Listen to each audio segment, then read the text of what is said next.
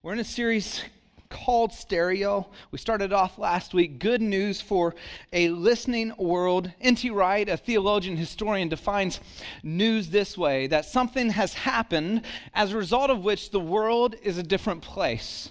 And we live in a time when a lot is happening, as a result of which the world is a different place. We see all kinds of news events coming across uh, the headlines uh, in the weeks and months behind us and surely to come. Some of them, like the presidential race, which is, I don't even know what to do about that. It looks a little crazy to me and a little scared for our future. The Supreme Court rulings that have been uh, pulled out this last year the um, Planned Parenthood videos, the, the racial tension and violence erupting in our society, in our country, and there's many, many more that we could say and we could look at and say something has happened as a result of which the world is a different place, and we're experiencing that all the time. This series is birthed out, though, of a tension that I've been feeling in my soul probably for maybe six to eight months. It's this tension that I've really been wrestling with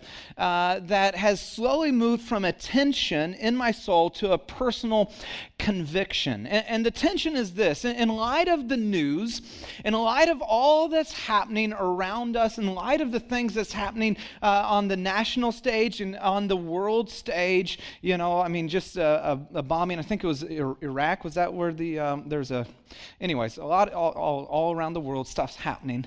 There's been this internal tension that I felt of what do you say, especially as a follower of Jesus. What do you say, and what don't you say? What is actually helpful for the conversation and what is actually harmful to the conversation? Where, where and when do you speak up and when is it better to be silent? And, and wrestling, here's the tension, maybe best said, is what, what must I say or what's most important to say? And, and I've really been wrestling with that tension and what I, as I was studying, I realized the early church wrestled with that same tension. Uh, if you don't know, the early church in the first 300 years of the existence, Jesus died, came back to life, and then this movement began called the Way, was persecuted right from the outset. And, and all the first 300 years was under intense persecution. They were minimized, marginalized, mistreated, they were misunderstood. There was all kinds of things at them. In fact, uh, historians who don't, uh, wouldn't be followers of Jesus or would say that the birth of the Christian church is a mystery because how it survived the intense persecution, that not only it survived, but thrived in the midst of all that and became uh, the influence that it has today, is a great and vast mystery. And I think you can look back at that mystery historically and come down uh, and answer it by this one thing that the early church got clear on that they had to say. You know, when you ask that question, that tension of what's going on around and, and what's, you know, uh, uh, politically correct or not, and what's, you know, popular, what might distance me or maybe mess things up. And, and they wrestled with all those same things. And will I lose my job if I say this? Will, you know, I lose standing in the public square? What, whatever. They wrestled with that same tension. And they came down to one thing that they, they just said, this is what we have to say. And by the way, we're not going to give a whole lot of commentary on all the other stuff. We're not going to dive into all the other stuff, but we're going to get so clear and to a world that's listening, we believe we have good news. In fact, the Apostle Paul to the church in Rome would say it this way, and the church in Rome was at the epicenter of some of the greatest persecution in that day. In fact, Nero was a little bit of a madman, if you know history, and uh, he literally burned his city down. But uh, he also, at one time, would use Christians as, as candles, as torches for his parties, and he would light them to light his parties at night. And it's in the center of that type of environment, at the center where the Christians were taken out and being fed to lions for sport for an audience that cheered. It's in that environment where Paul says these revolutionary words I am not ashamed. Mm. Isn't that powerful? Uh, isn't it crazy? Because I think there's a lot of things that, that we hold, or maybe few things that we hold with such conviction that no matter who opposes us, no matter what's threat against us, we would say with such courage and clarity, I am not ashamed. And then he says what he's not ashamed of. I'm not going to hold back. I'm not ashamed of the, help me out here, gospel. He says the one thing the one thing that we must be clear on, the one thing in the midst of being mistreated and abused and persecuted and misunderstood and marginalized is the one thing. We, we're not going to give commentary on everything but this one thing we can't help but proclaim is the gospel the good news. For and here's why here's why. For it is the power of god something happens when you proclaim this news that transforms lives. For it's the power of God for the salvation of everyone who believes, first for the Jew, then for the Gentile. This word gospel, we said it, it's the Greek word euangelion. And we unpacked that concept last week, and you can go back and listen to that. But, but it literally means good news or news that makes you happy, news that brings a smile or a delight. And when the early church wrestled with this internal tension that became a personal conviction for them, this is what we must say. They answered it in two parts. They answered it not just in what, but they answered it with a how. They didn't just get the content clear, but they answered it with how they're going to go about sharing it. In fact, they answered it the way Jesus answered it for them. He said, The what is the gospel? And we talked about that. We asked that question, What is the gospel last week? week. And then we, we're answering it or we're calling it the gospel in stereo. What is the gospel in stereo? It's the what is the what we talked about last week, and what is the how? And they answered, okay, it's the gospel, but it's not just it's not just words, it's how we go about our lives. And Jesus said in John 13, 34, 35, a new command I give you, that you love one another the way I've loved you. And then he would say this, this revolutionary thing. By this, the whole world will know you're my disciples if you love one another. And when we're talking about the gospel in stereo, I gave this illustration last week, and I, I showed you the greatest song of the 1980s. Love it. The greatest song of the 80s was Bon Jovi, Living on a Prayer. Yes, it is the greatest song. MJ, sorry. Madonna, no thank you. Prince, no. Bon Jovi won the greatest song of the 1980s. 80s. But here's how we often play the song of the gospel in our culture today because we wrestle with this internal tension. Many of us, as followers of Jesus, play it on our iPod. Well, I guess we don't have iPods anymore. iPhone or whatever your device is. And we, we literally play it with headphones. And we're walking around listening to the song to ourselves, but ignoring the world around us. And we might take the headphones off when we're with each other. And then as a result, the world hears this song, but they hear it very differently than the way it's been told and the way it was lived out in the early church. They hear it, and I had a megaphone, if you remember. They hear it through a megaphone because some people got on this, and yet they they they just shout, and so much of it's uh, it, it's just twisted in so many ways, and and and it's played over this megaphone. And the greatest song of the 1980s doesn't sound so great through a megaphone. But there's a massive difference if you were here and I put it in stereo. And we had a little dance party. Well, at least I did. I don't know about you. See, because this is so true, and you know this to be true, it doesn't matter how beautiful or powerful the song. If it's played on the wrong platform, it just sounds like noise. And the platform for the gospel, the what is the gospel, the how, the how is love. In fact, Jesus would say it's not just any kind of love, it's loving others the way Jesus loved you. Self sacrificing, unconditional love. It says that is what changes. By this, the whole world will know you are my disciples. That is the platform. And so this morning, we want to ask a little different question. We, we covered the what last week, we covered the how. I, I want to cover the why. I want to cover, you know, why was this good news so compelling? In fact, the Apostle Paul to a church in Corinth uh, would write this For the love of Christ compels me. That, that there's something so powerful about it, he couldn't help himself. Why is it, and let me ask it this way why was this one thing the early church decided to say when it came with so much pain? Think about it. If they didn't say it, they would have been just fine.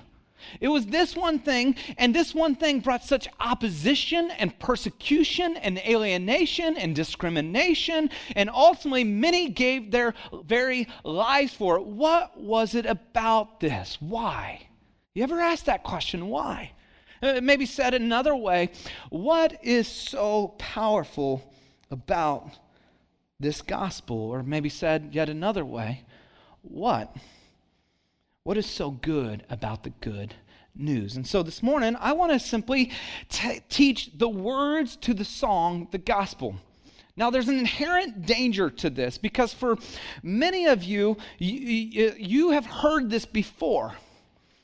And I'm going to teach you something that if you're my age or older, you're actually used to this one verse, you're so familiar with it. You saw it in the end zones in football games. They don't do that anymore, but they had this one verse, and someone will be holding up a sign, John 3.16, uh, in the end zone uh, football games. And I, I, don't know why they don't do that anymore. Maybe because it doesn't work, I guess. I don't know. Um, or no one knows what that means anymore. Jin Gen 360, what does that mean, Gen? Okay. Uh, and so you have this thing that we're so familiar with, and here's what we know about familiarity familiarity breeds what? Come on, contempt. See, ultimately, we can hear this song and we think we know it. We can hear this song and think, man, I've got it all covered. Uh, the other day, I, w- I was on a plane, and I like to say that because I don't fly very much, and it sounds like I fly all the time. Um, but I, I, it was a couple weeks ago, I hopped on a plane from San Jose to LA. And by the way, you single people have it so good, you don't even know. And so anytime you get on a plane, if you get on a plane, just like, oh man, this is the best ever. Okay, because because here's the deal when you get on a plane, there's no one tugging on your pants, you know? You don't have to worry about a little kid in security crying and getting car seats and all this kind of stuff. It's just utter bliss. It's amazing. Single people, I'm telling you, enjoy it while it lasts. It's awesome. If you don't have kids, go like, woo, let's go on a date. You want to fly? Yeah, let's go fly. This is great. And so I happened, my, my family was in LA with uh, my wife's family on a vacation, and I was working. I came down to visit them uh, later. So I got on a flight, but it was just me. It was amazing. I thought this was heaven. Was like, unbelievable. Uh, you know, planes used to be purgatory. You're stuck in this cage and you can't get out of it, and these kids are driving you nuts. And, and now it's like, this is bliss. This is amazing. And so, get through line. My wife even upgraded me. I was flying Southwest to Business Select. I'm like, All right, what's up? I'm business select. Thank you very much. I get on the front of the plane. I got extra leg room. Like, this is pretty darn good. And I got my Kindle out and I'm reading. In fact, I was reading for this and I was like, this is the best ever. I, I just wish I could have rid, rid, I'm rid, yeah, we're going to speak good English too. I just rode the plane the entire time. I could have done like five hours. I'm like, this is amazing. And, and you know what happens in a plane at the very beginning? And because I was at the very front on the aisle, I had the extra leg room, this lady walks out and she begins her spiel. You know, she begins the spiel about safety tips and all this and, and plug the seatbelt in, which I, I never really understood because if there's a real plane crash, I, wouldn't it just take you in half. I mean, it just doesn't seem like that's really going to save you. And then, you know, put your mask on and all that kind of stuff. And what I realized is I didn't even notice she started because I was so engrossed in my book. And I look up and she's halfway done, and she actually doesn't even care that I noticed, didn't notice that she started. And I realized that's oftentimes what we do as followers of Jesus when we're talking about the gospel. is we are so familiar with it, we think we have it down. And as a result, we begin to dismiss, we begin to ignore, we begin, begin to go, well, that's not for me. Been there, done that. Why? Well, because I've heard it before, I know it. And by the way, I've never been in a plane crash, so it's not really that applicable to me. Okay, thank you very much. And if I am in a plane crash, I don't know that I'm going to remember what you say anyway. So, and we do this with the gospel. And we sit back and we just go, and here's, here's my prayer that what we talk this morning about will move from being an internal tension to a personal conviction, that your heart would be lit afresh if you're a follower of Jesus with the wonder and awe of God's love for you so much that you, like Paul, are compelled you can't help it. It's just burning inside of you. And I pray if you're here and you don't, you've never heard this before, that you would hear why we're so passionate as followers of Jesus and why we can't help but not share this good news.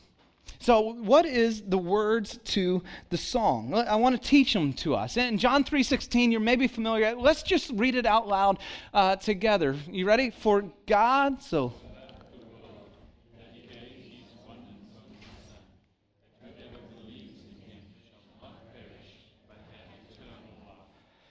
I want to say this section did really good. I, you, okay, okay.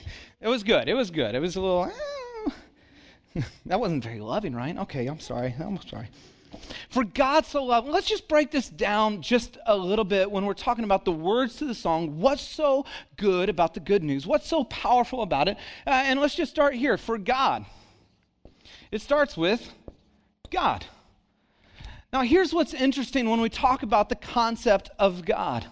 Eh, you probably know this already, but 74% of Americans believe there is a God, believe there is some, uh, some being that is created all that we see and know. Now, the idea behind this that's so important is if there is not a God, then there is no purpose, right? There is nothing, there is no meaning in life. It is so, this is one of those things because if there is no God, this is an accident. Okay? We're all put together by happenstance. And so, as a result, there is nowhere this is heading to. There is no meaning behind it. And fundamentally, one of the deep questions that every single human being asks, uh, that we all ask, is, is, is what, you may say it in different words, but, but why am I here? It's always a purpose question. What is my purpose? What is my significance? In fact, I was talking to one guy last night and he called it this. He called it, every single person asks this question, and I know you may, he called it empty space. He said, there, There's empty space in my soul empty space in my heart that I've tried to fill, and I've tried to fill it with all sort of things, and sometimes they satisfy, but only for a brief moment. But ultimately, I can't fully find my purpose or satisfaction. And it's the starting point because if there isn't a God, then give up. Okay, but if there is a God, then there is purpose and meaning to life. In fact, here's what I believe I believe it actually takes more faith to believe that there is no God than to believe that there is a God. Eh, I mean, if you just do a cursory study of the human body and begin to unpack how intricately designed everything is, you, you will ultimately see that this couldn't be an accident. Just, I mean, just look at the eye and the intricacies of how an eye is put together and, and all that has to happen for it to receive light and then for it to communicate to the brain and for us to process that. And you go, wow, that happened by accident over chance for a long period of time. But then on top of that, not only do we have a seeing eye, we have functioning organs. And on top of that, we have a brain that is cognitive and able to reason. That's a big one, by the way. Able to reason and understand the world around us. That's rational. And you guys that are rational engineers, you should be going like, wow, there must be a God because of the way I think. See, it takes more faith to believe there is no God than there is a God. And it starts off this way for God, and then what's the next line? Help me out. So what? Loved. Yeah.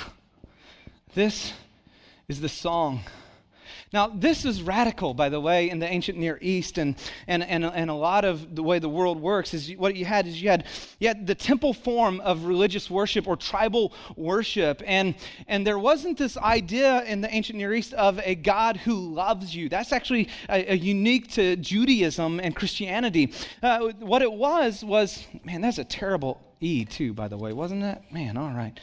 You can see my, all right, there we go. I couldn't let that go.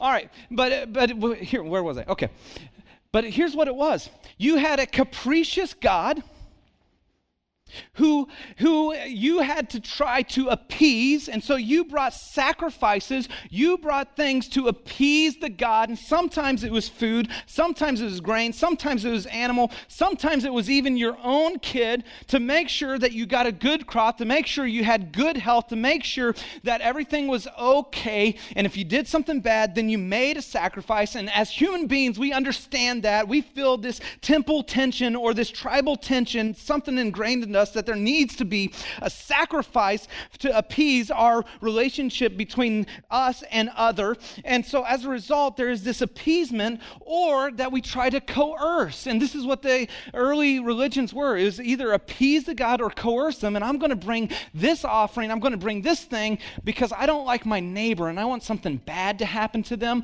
And they were kind of mean to me. And so I'm going to bring this to somehow harm them. And by the way, we say it far more sophisticated, but it's still, temple and tribal still exists in our culture today. And we fundamentally look at and somehow think that God is someone to be appeased, that He's looking at you and going, I, I can't wait for you to mess up because when you do, guess what? I'm going to pop you. And you ever play, what was it? Was whack a mole? God's like, that's my favorite game. And you're a mole. Boom! Got you. Oh, got you. got you. and God, sorry, that got into that. Um, and God says, and that's how we begin to treat God.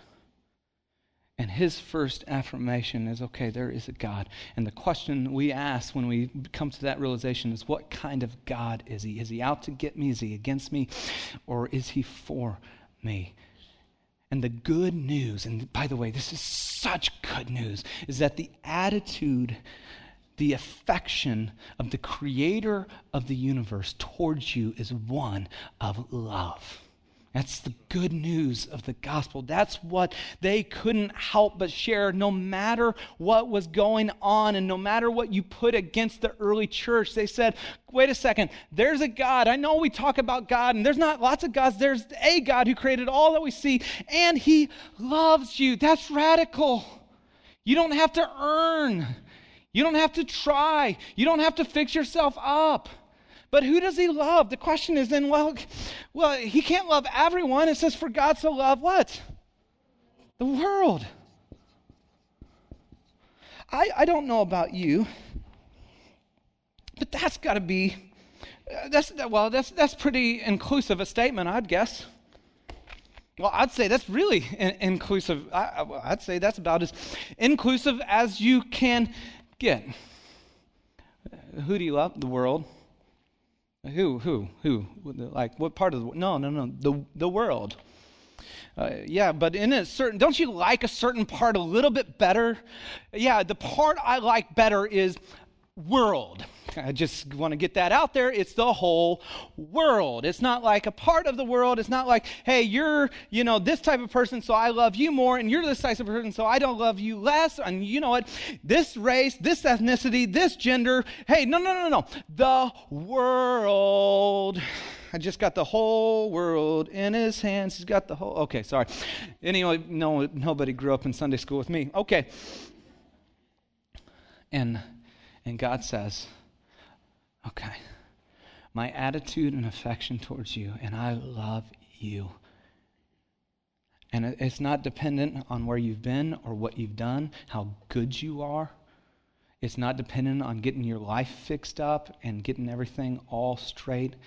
I love you because I love you. Period. This is radically good news. But the question then is like, okay, for God so loves the world. Uh, well, how do we know that, that He really loves us? That He what? Help me out. Gave. Now, this is what separates Christianity from every world religion.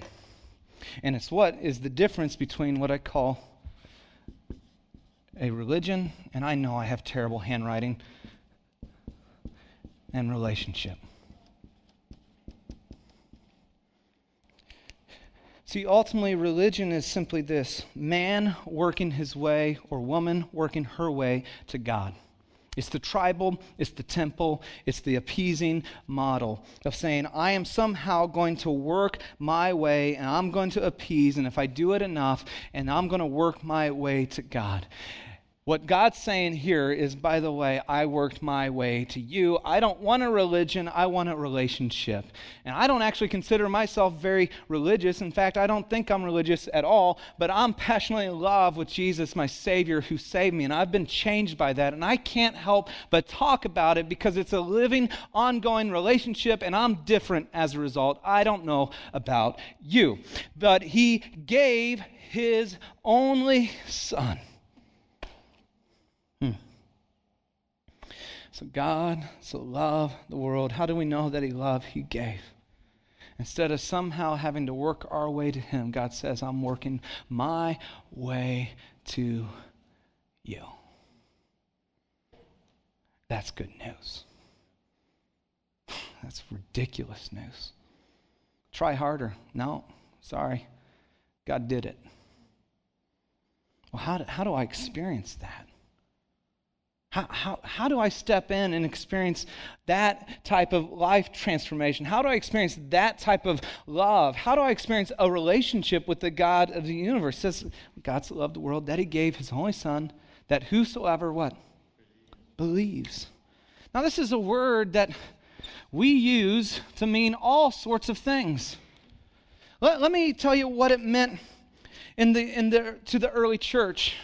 Because primarily the way we use it in church world today, and you might not be familiar with church world, so good for you, but the way we use it is intellectual assent. If I have an intellectual assent, I, I cognitively believe, and so I believe this to be true, and so I intellectually say, this is true, and that's all there is. That's not what this word believe means. It, what it means is, I trust you with all of my life. I trust, I'm putting my trust with all of my life. I mean, so uh, here. I can talk about how much I believe in this chair.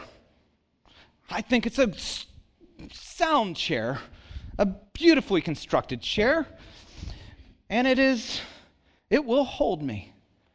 But I can talk all day about it, but until I sit on it, it's just words. And at this moment, when I say, I trust this chair with all my weight, it's really putting your money where your mouth is. Or, well, you know. Um, let's not go there. That's what it means to believe. I love how John Ortberg says faith is coming to believe with my whole body what I say I believe with my mind. See, that's what this means. It doesn't mean I intellectually assent God loves me. I believe it to the point that I'm stepping out and living life differently. I, I believe it to the point where, where I'm going to let Him take control of my life. I believe it to the point that Carrie Underwood said, Jesus, take the wheel. Oh, sorry. Uh, but, but, but come on.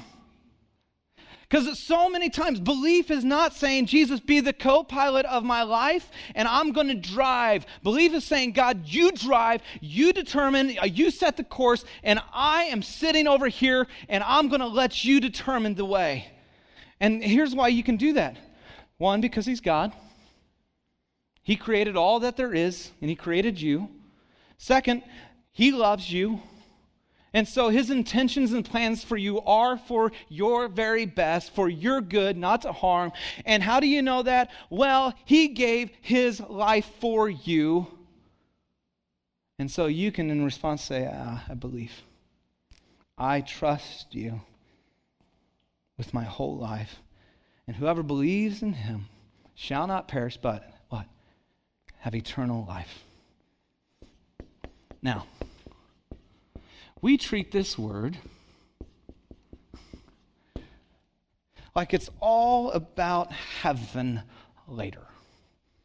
And honestly, when you hit something heavy, uh, you know, maybe a friend died or you hit something, uh, you begin to ask the big questions of life. You begin to wonder and wrestle what happens next. In fact, Ecclesiastes, uh, I think it's 311, you can go check and see if I'm right, but, but says this that, that God has set eternity on our hearts. And so there is this, this concept, this reality that we, we actually realize that now is more, there's more to, than, let's try that rewind. There's more to this than what we're currently living, that there is a next. And every human being says, okay, God set eternity. Okay, this is not all that there is.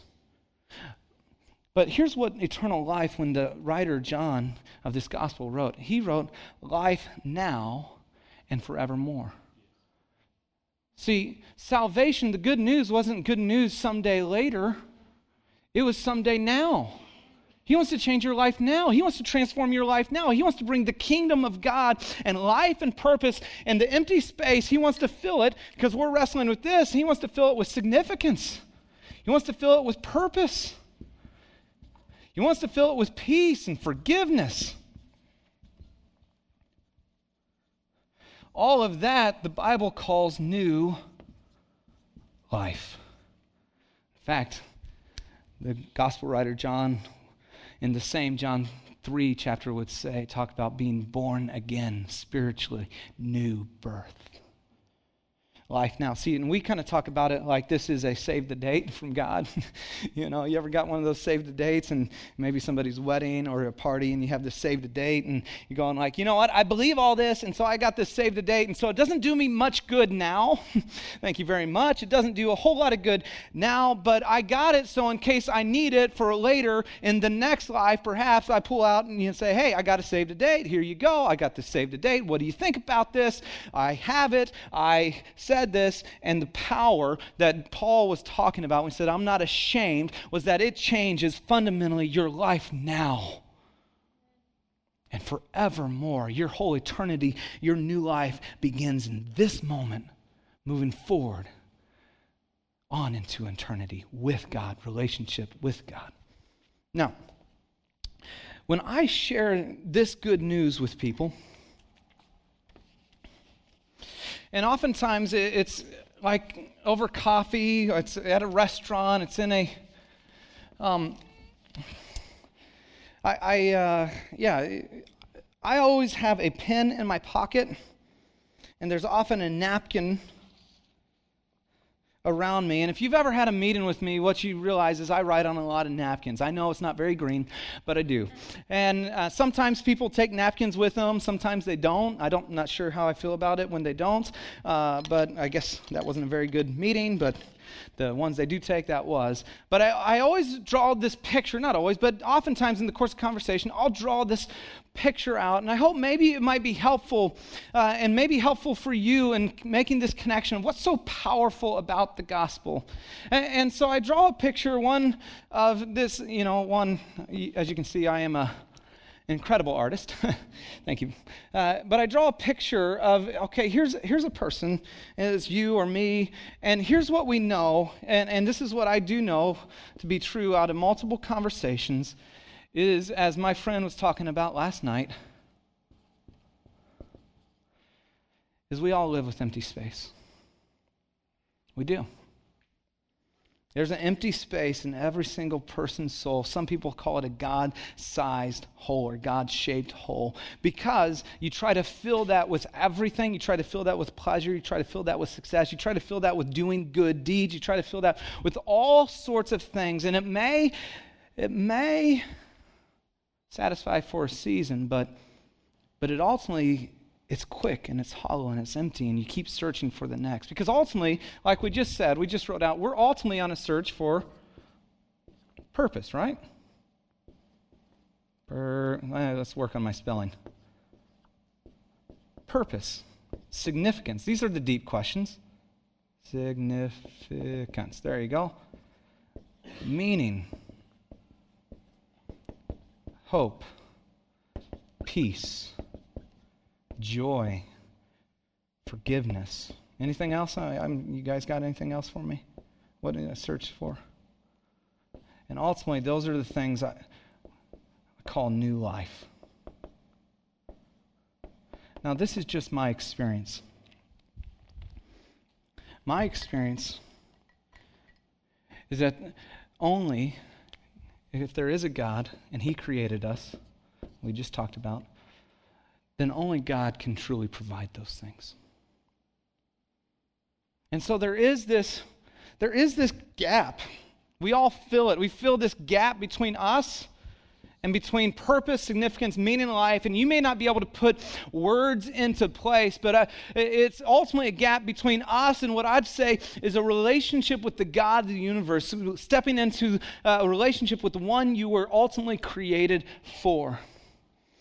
The way the Bible explains this gap, because you got to wrestle with, well, why is that gap here? It says in Romans 3.23, it says, um, for all have sinned and fall short of the glory of God. Now, sin is just simply this. It's one of those religious words that uh, we don't like too much anymore, but it's, it's actually a very powerful word. Sin simply means to miss the mark.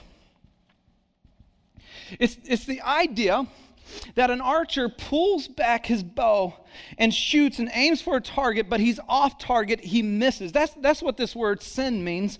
And, and all it means is that if God is holy, if God, if everything in God is right and pure, and, and, and so we're kind of aiming for a life that is full of significance and purpose and meaning and right with God, that we've missed that mark.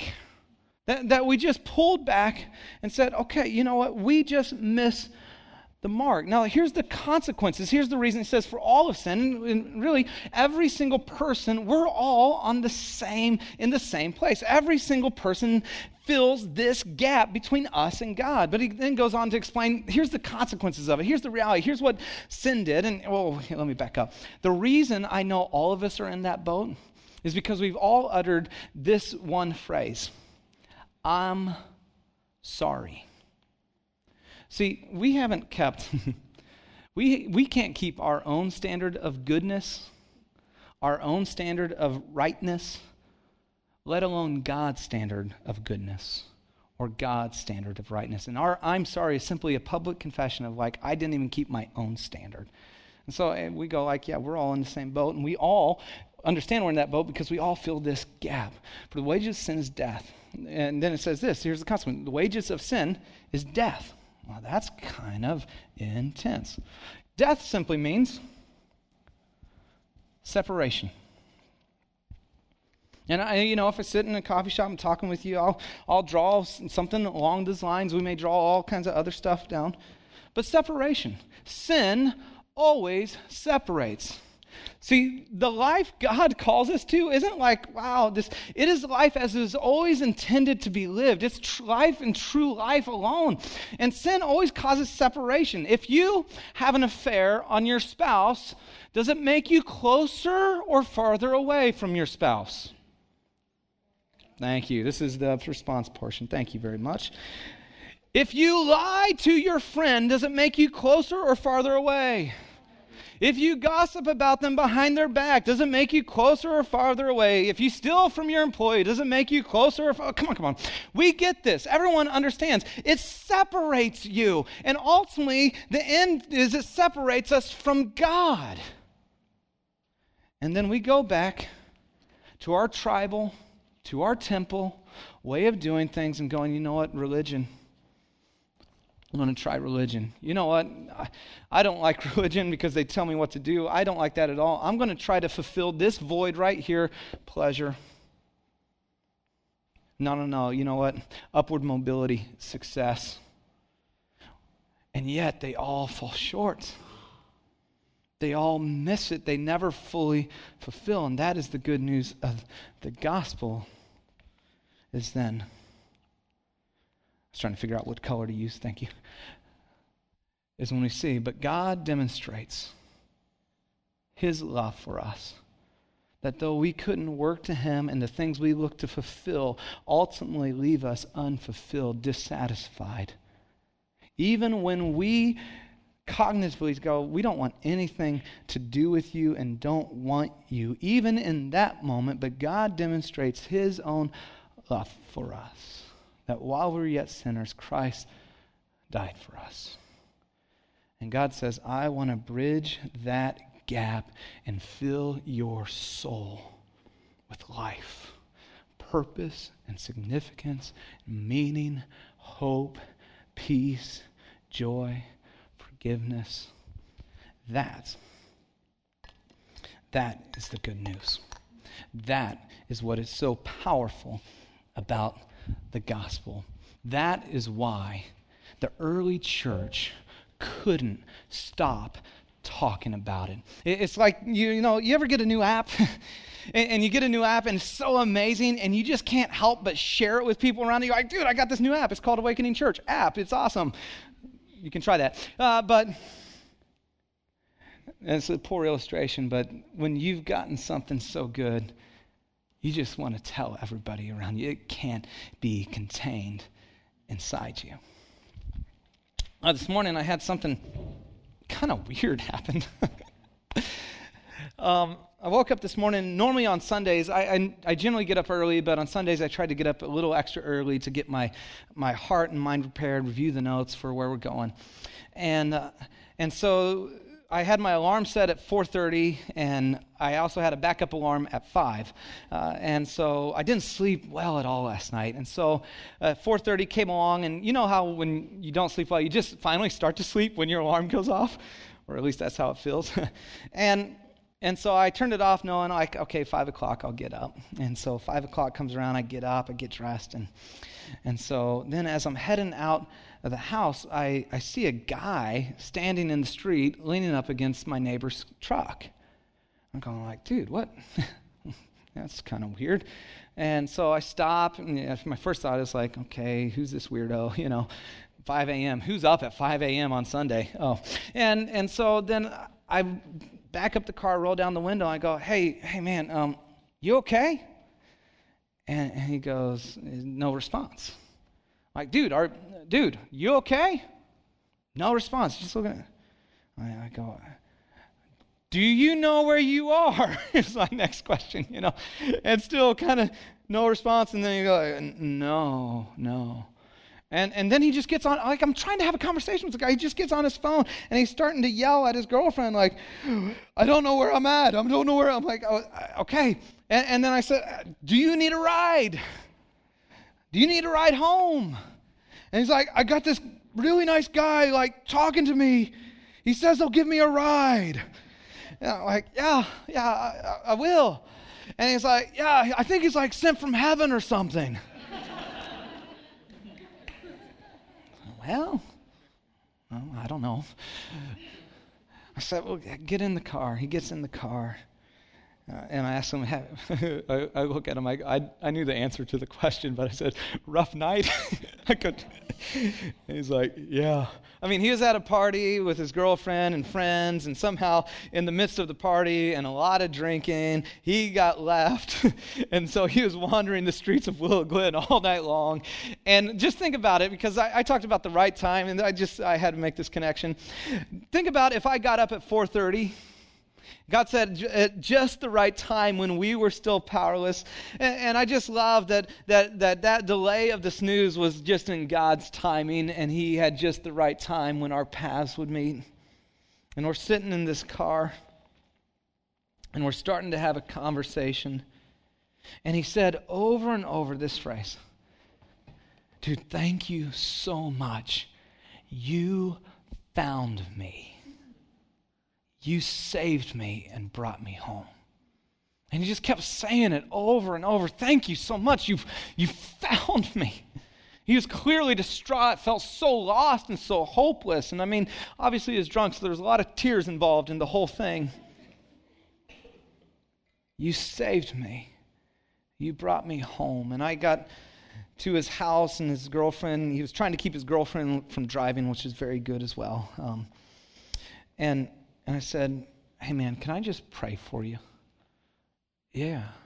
So we just sat in the car and I just prayed a very simple prayer just to to tell him about, you know, just that he would understand how much God loved him, this moment that God planned and worked out for him and that he'd come to know Jesus. And then I handed him, I happened to have, I had a little awakening business card, and we just made these, which was kind of cool. And by the way, it's the first time we've ever made business cards. And we don't make business cards like for me. Uh, I've never had a business card. We wanted to make business cards for everyone. So they're blank, you know, not blank like just blank, but they have awakening on them, and you can write your own name on them. You can get them on outside.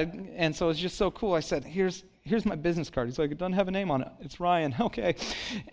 I said, I'd love to talk with you another time. If you would reach out to me, I'd love to talk to you another time. And he got out of the car. Now, here's this is just so powerful. Don't miss this.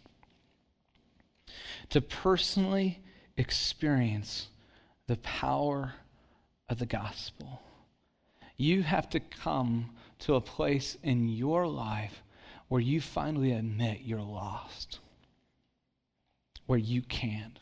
Where you're in the street and you don't know where home is and you don't know where to go and you're just wrestling and going, I can't, I'm lost. And then, then there's a, this transaction of belief. See, I offered him a ride to take him, it was like 10 minutes away, it wasn't that far. But he didn't have to get in the car.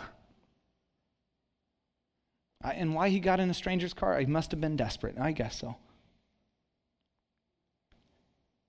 See, it is only until you get in the car and entrust your life into the Savior's hands that you truly experience the power of the gospel. And I'm, I'm afraid that so many people feel this. You're just simply going, Yeah, I don't really know about that. You feel lost. You have the empty space, and you're kind of doing the religious thing, but the Christianized version. But underneath it, you've never said to the point where, Jesus, I need you. You drive. I'm getting in the car. Go for it. And you're kind of sitting in the street, still hurting. Scripture says that if you confess with your mouth Jesus Lord and believe in your heart that he was raised from the dead, you will be saved. You'll step over from death or empty space to life. In this moment, as we close, I just want to give an invitation. If you're here and you, you've never stepped into a relationship with Jesus, in fact, you didn't know how good the gospel was, you didn't know it was powerful, that it brings life. In fact, as I've talked, you've experienced, you've experienced something. There's an internal longing and yearning and burning inside, and that's the Spirit of God moving. I'd invite you, just simply pray after me. And I'm just going to ask for that everyone would actually, because I don't think anybody should pray alone, that you, that you would just pray with me out loud together as we pray. Dear God, I need you. Will you come into my life and make me new? I believe you came for me, that you died for me, and you came back to life that I might have new life. Today, I give you my life. Would you give me a new life in return?